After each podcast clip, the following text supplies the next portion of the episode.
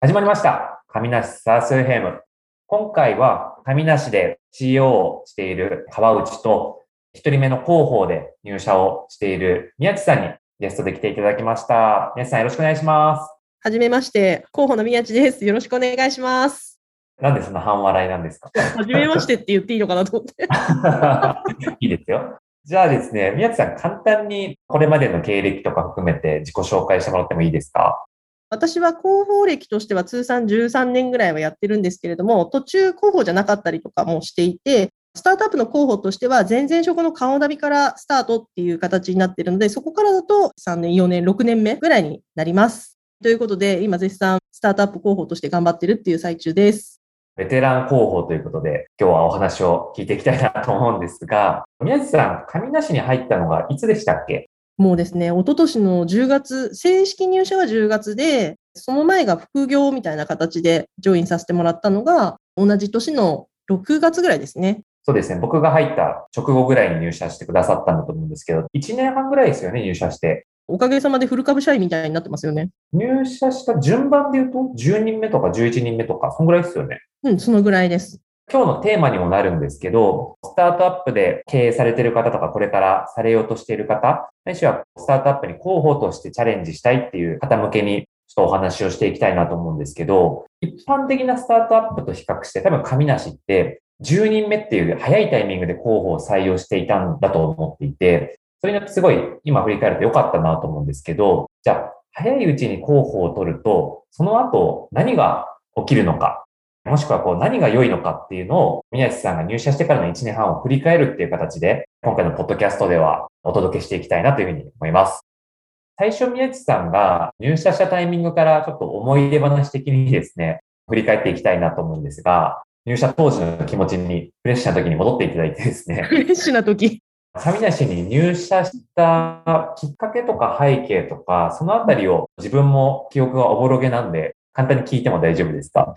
神梨のことはもともと知らなくて、コロナ禍になってもっとなんかこう社会課題を解決できるサービスとかの候補をやりたいなって思った時に、たまたまその神梨を紹介してもらって、最初はですね、今のようなコーポレートサイトじゃなくて、ピポット前のサービスが載ってるコーポレートサイトだったんで、正直何の会社かわからないみたいな。だけど、現場向けのサービスをやってるんだなっていうので、共感したというか、これからはそういうサービス絶対来るだろうみたいな可能性を感じて、まずはジョインしたいですってご連絡をしていただいたんですよね。紹介していただいた方から。だけど、ちょうどコロナで神梨もかなり影響を受けていたっていうところもあって、広報のポジションはクローズしましたっていうふうに言われ、でも、なんか他の会社とかも検討しても、やっぱりどうしても神梨がこう離れなくって、どうしても自分で PR やってみたいなっていう気持ちからですね、ちょっと先走って、CEO の諸岡さんのツイッターの DM にダメ元でメッセンジャーを送ってみたんですよね。返事が来なかったらもうそれまでだし、やるだけやってみようみたいな感じで。でも本当に返事が来なくって、まあそうだよねって思ってたら、忘れたくらいに返事がやってきて、一度お話ししましょうということになったのが確か4月とか、そのぐらいだったと思います。諸岡さんから自分相談されて、ゆすけ、なんか、すごい連絡が来たと。広報やってるらしいんだけど、どうかな？でもちょっと早いかなみたいな話を、二人で話をしていて、そもそも、セールスも一人みたいな体制だったんで、セールス増やした方がいいんじゃないかみたいな思いつつも、将来、どこかのタイミングで必要にはなるだろうから、副業で関わってもらうか、みたいな話をして入ってもらったんだと記憶はしてます。その裏側は今初めて聞いたかもしれない。正直最初はすぐに入社してもらう予定とかっていうのはなかったんだと思うんですよ。裏側で言うと。初めて聞きました。そこから一旦お話ししましょうってなって、オンラインで面談をして、候補絶対必要だと思いますよみたいなことを私がものすごい熱意でアピールしたんですよね。で、6月の末ぐらいにピポットしたプロダクトを正式リリース、ローンチするので、そのぐらいのタイミングからちょっと副業って形でお願いできませんかって言われ、わかりましたみたいな感じで、ほぼボランティアでいいですっていう状況で始めましたね。当時自分がマーケターを兼ねていて、そこの業務が溢れそうだと。広報で入社いただくんだけど、マーケの領域も手伝ってもらえるならいいかっていうので、当初は半分ぐらいコンテンツ SEO の稼働で動いてもらいつつ、残り浮いた時間で広報をやってもらうみたいな、確かそんな感じで入ってもらってますよね。今思い出してきました。最初は、神梨ブログっていうサービスサイトに載せている SEO 系の記事を、前々職とかでもそういうことをやっていたっていうところもあって、あやりますっていうので、ちょっとした編集だったりとか、掲載だったりっていうディレクションみたいなところをお手伝いから始めましたね。副業から正式入社に決まったのってどういう背景でしたっけ？宮地さんから言ったんでしたっけ？私からですね、正式なプロダクトローンチの PR をして、少しは貢献できたかなみたいな瞬間があったわけですよ。いくつかメディアの露出とかも取れて、社内も盛り上がってるみたいな状況の中で、ここでやっぱり PR 自分でちゃんとやりたいなっていう思いが結構強くなってきて、でも今、広報のポジション閉じてるっていう段階で、どうやって伝えようと思って、当時募集ってサービスあったじゃないですか。募集で仲間を集めてるみたいなのをかけてたんですよね、神梨が。直接言わないで私そこから次のあの候補をオープンしたらそこ予約しますって お送りしたら 諸岡さんからなんで直接言わないのって笑われてそこからじゃあもう一回面接しますかってなったんですよね。副業で入っているのになぜか募集から応募してくるっていう。恥ずかしがり屋さんだった。それで実際先行フロー乗ってもらって入社してもらったっていう感じですよね。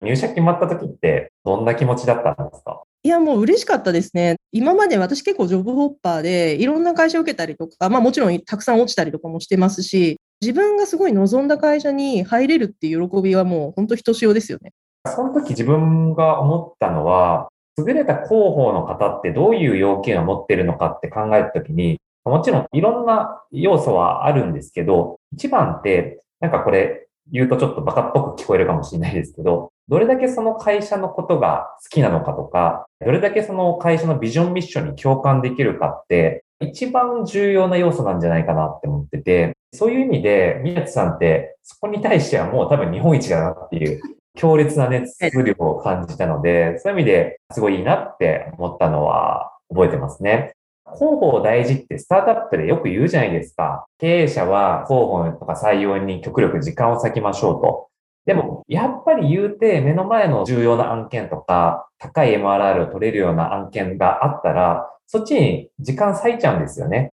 重要度が高いが緊急度が低いっていうのが割と広報のだと思っていて、逆にその重要度はもしかすると中長期で見るとそこまで高くないけれども、緊急性が高いものに経営者のリソースってやっぱり初期の頃って奪われがちなんで、そういう意味でもう確実に広報するリソースを確保するっていう意味で広報を取ろうっていうのは当時はすごく思ったんだと思います。でも私は忘れませんよ。私がなんかこう、内定のお知らせを受けて、わーって彼に極まってこう、ちょっと涙してる時に、嘘泣きですよねって。言いましたよね。宮地さんってこんな感じいつも明るいから、また冗談でしょって真面目に思って、あ言ったら本当に泣いてたんだっていう、そこから社内では自分がサイコパスだっていうね、ブランディングがついてしまったという、そんなエピソードもございますが、入社を2020年の10月にしてもらって、入社した当初やってきたことみたいな話聞いてもいいですか？まず一番最初に何のために広報をするんだっけっていうところを、諸岡さんとゆうけさんと3人で議論をしたかなと思ってます。上梨の場合は、ターゲットを3つに分けて、まず採用候補者と、あとお客様と、資金調達とかももうこれから予定するって話だったので、投資家の方みたいな感じで3種類に大まかに分けて、じゃあそれぞれどういうふうに思ってもらいたいんだっけっていうのを最初に議論した記憶がありますね。目的とかすごいすり合わせた気がします。それぞれの方々に対して、紙なしをどう伝えるかみたいなところも、一番最初にキーワードみたいなコピーですね。コピーも最初に3人で議論して決めた覚えがありますね。それがなんか最初現場管理アプリだったりとか、で、途中からやっぱりアプリだとあんまり伝わらないねっていう感じがあったので、今は現場改善プラットフォームをずっと貫いてますけど、途中から変えたりとかっていうのを議論して作り上げていった記憶があります。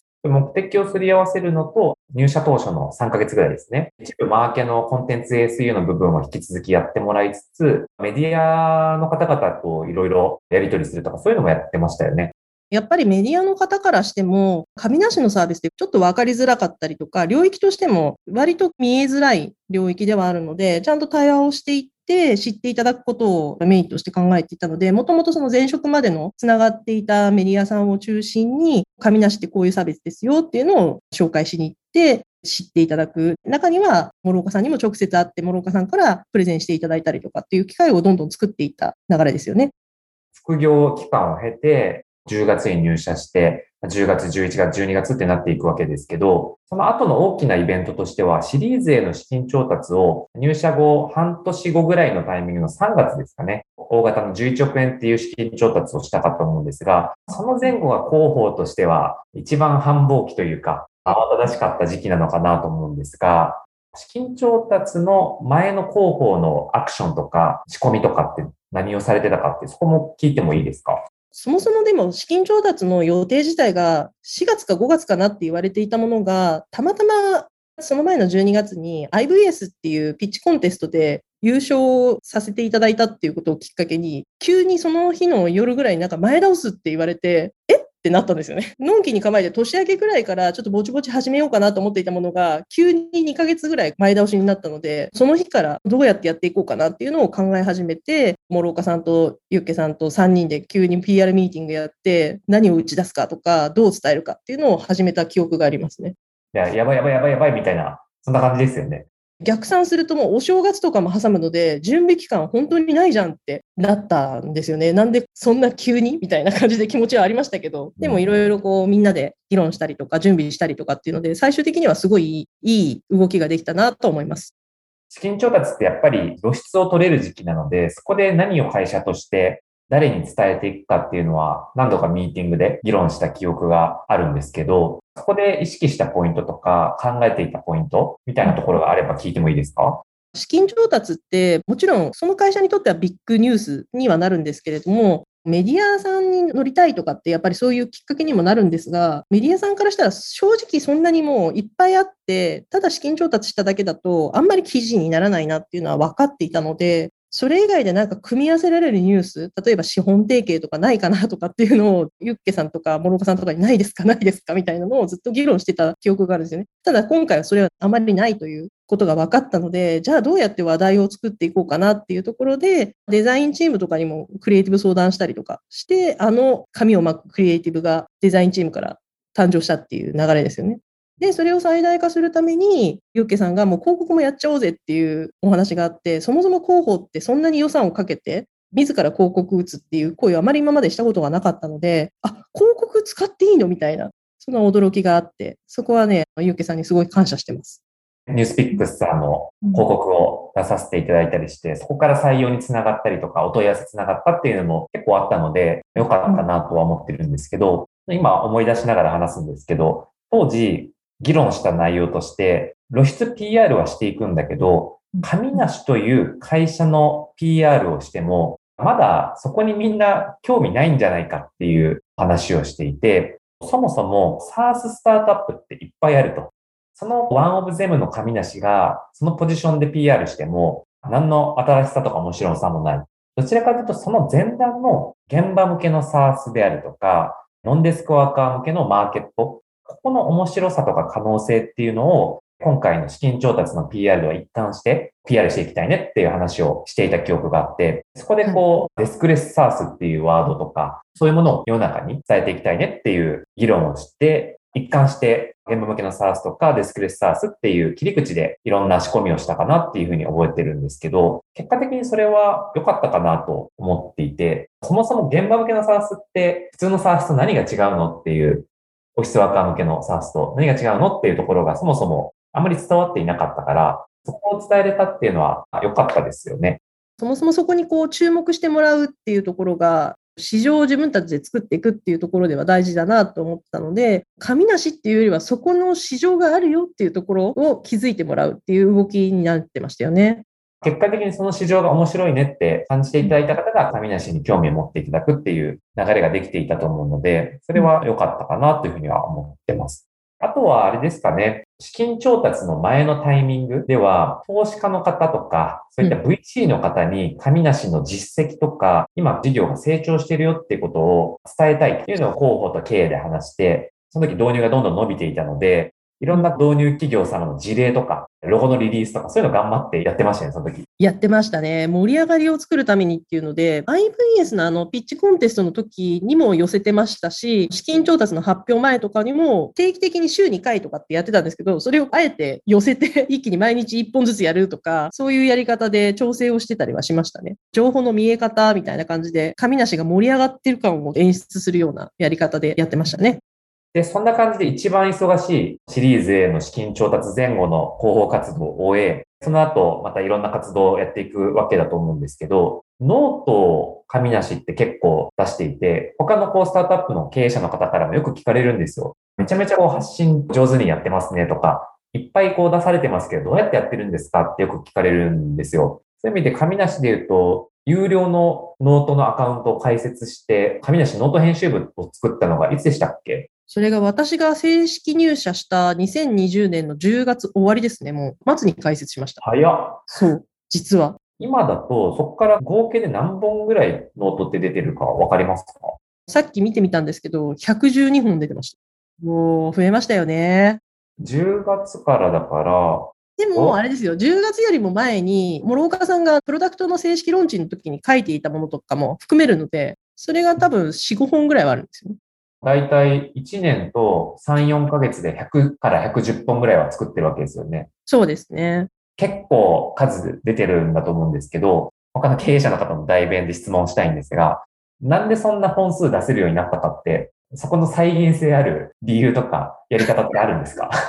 紙なしのノートの特徴として、編集部が書いている記事の方が断然少ないんですよね。メンバーが書いている記事が多くて、再現性高くって言われると、どうだろうって正直思うところもあるんですけど、とにかくみんなメンバーが増えた時には、まず一本入社エントリーってこう自己紹介みたいなノートを書いてみようっていうのをスカウトし続けました。諸岡さんとかゆうけさんとかが自らノートを書いているっていう文化もあったんで、自然とみんな、あ、わかりました、書きますみたいな感じで言ってくれて、書くようになったのが、ちょっと定着してきたなとは思いますね。結構その、自分文章書くの苦手なんですっていうメンバーの添削とかアドバイスもしてますね、壁打ちみたい何書いていいのかわからないとか、やっぱ自己紹介でも自分の自己紹介って面白いんですかねって思うような方とかもいるので、そこはもうワンワンをして、過去の経歴とかもちょっとインタビューみたいな感じでお話を聞いて、いや、そこはもうあなたにしかないカラーだから、そこを書くべきだとかっていうようなアドバイスをしたりとかはしてました。あと自分もたまに借り出されますよ。アイディア出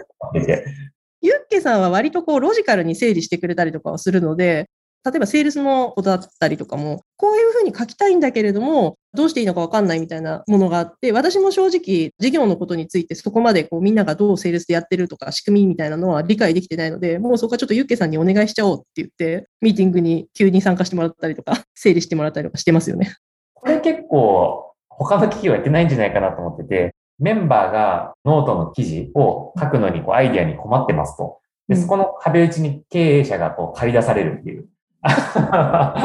採用面談出てくださいとかでよくあるじゃないですか、HR で。はいはい、広報でもそういう壁打ちに借り出されるってちょっと面白いなと思ってしますが、ノートいっぱいそういうふうに本数出して、よかったなって思うポイントとか、成果を実感しているポイントって何かありますか？採用面談とかにいらっしゃってる方は、基本的にノートみんな見てきてくださってるので、割とこう面談の時の話の盛り上がりが早い。一番最初に初めましてって自己紹介から始めるっていうよりは、その面談する人たちを hiring manager を中心に、なんか社員インタビューとかを出してたりとかするので、その記事を読んで話が始まったりっていうのは割と定性的なところではあるんですけど、その辺はすごく良かったなと思います。定量的なところで言うと、去年の秋からちょっと初頭にかけて、ノート祭りっていう全社員でみんなチームで分かれてチーム対抗戦でこうノートいっぱい出そうみたいなそういうキャンペーンをやったんですけれどもそこで書いてくれたセールスチームのノートがきっかけで2人ぐらいミーティー通じて2名採用決まりましたってお話をいただいたりとかめちゃくちゃ採用に効いてるじゃんって実感したポイントですね。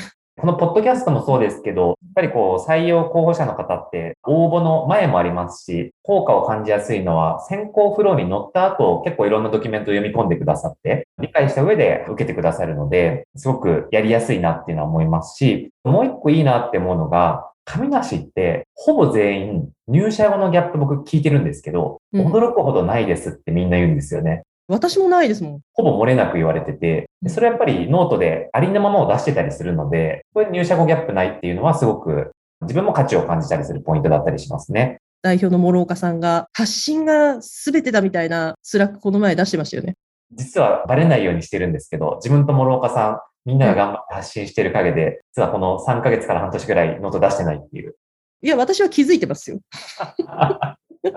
気づいてます。前の貯金がね、前出してるものの貯金がすごいあるので。そうですね。自分でも自覚はしてるんで。お待ちしてます。はい。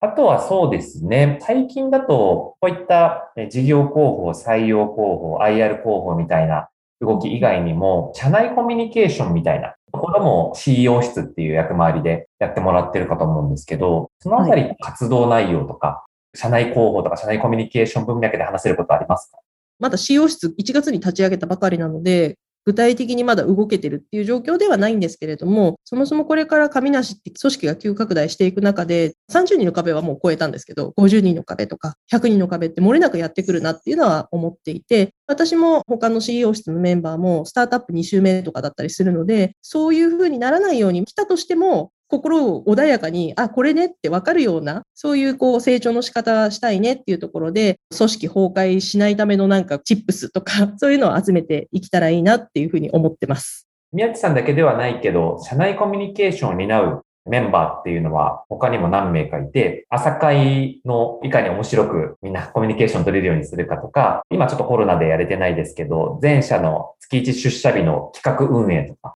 結構そういう社内でこうみんなが楽しく働けるようにするような取り組みっていうのはすごく積極的にできている会社で、そこに広報が関わっていくっていうのもなんか一つの流れなのかなっていうふうには思いました。というところで、ざっと宮地さんが入社してから1年半の歩みを振り返ってきたんですけれども、いろいろやってますね。やってますね。本当にあっという間でしたね。ノーミスで。これはあの、他のスタートアップさんにも参考になるように話せればと思うんですけど、最初はこう副業も含めて、マーケの領域も一緒にやりながら入っていきました。で、その後はメディアリレーションとか、そういった一般的な広報活動っていうのを経営層と一緒に目的をすり合わせながら立ち上げていって、で、その後一番繁忙期になるこう資金調達っていうタイミングでしっかり仕込みをやって企画をやって認知を取りに行くと。その他で言うと、ノートとか採用広報の文脈で、いろいろ社内のメンバーをハントしたりとかですね、応援したりして、社内の発信文化っていうのを作ってきたと。で、直近だと組織がどんどん30人、50人っていう規模になってきたので、社内のコミュニケーションをうまく活性化したりとか、そういうところにも力を使い始めて、今に至るという感じなので、3ヶ月に1回ぐらいいろんな役割変えながらやってきた感じだと思うんですが、振り返ってみて、宮地さんにまとめとして聞いてみたいんですけど、一人目広報を早いタイミングで採用すると何が良いのかであるとか、あとはどんなスタートアップも広報は早いタイミングで採用した方が良いのかとか、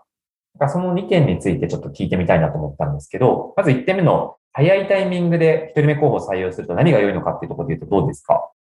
上梨は資金調達シリーズ A よりも前に採用していただいたっていうところがあるので、その資金調達の時に効果を最大化することができるんだろうなっていうふうに思ったんですよね。その前からやっぱりメディアリレーションとかも下地を作っておいたっていうところもあるので、割とそこから先の広報活動が楽になるというわけではないですけれども、しやすくなるし、そのコミュニケーションというものを武器にするのが広報なので、そのコミュニケーションが事業成長のドライバーになれるだろうなとは思います。おこがましいですけど、ちょっとは貢献できてるのかなって正直は思っているので、そうなるんじゃないかなと思います。あともう一つが、候補は早めに採用した方がいいのか。どんな会社もどんな会社もそうですね。ただ、広報が全く必要ないっていうところも正直あるのかもしれないなと思っていて、例えば特定の業種だけになるような会社さんとかだったら、なんか業界団体だけに広報してればよいので、そんなに広報って必要ないじゃないですか。で新しい市場を作ってるような紙出しみたいな場合だと、やっぱりマスに向けてこう社会との対話をしていかなきゃいけないので、まあ、そこはやっぱり広報の力が必要なんじゃないかなっていうふうに思ってます。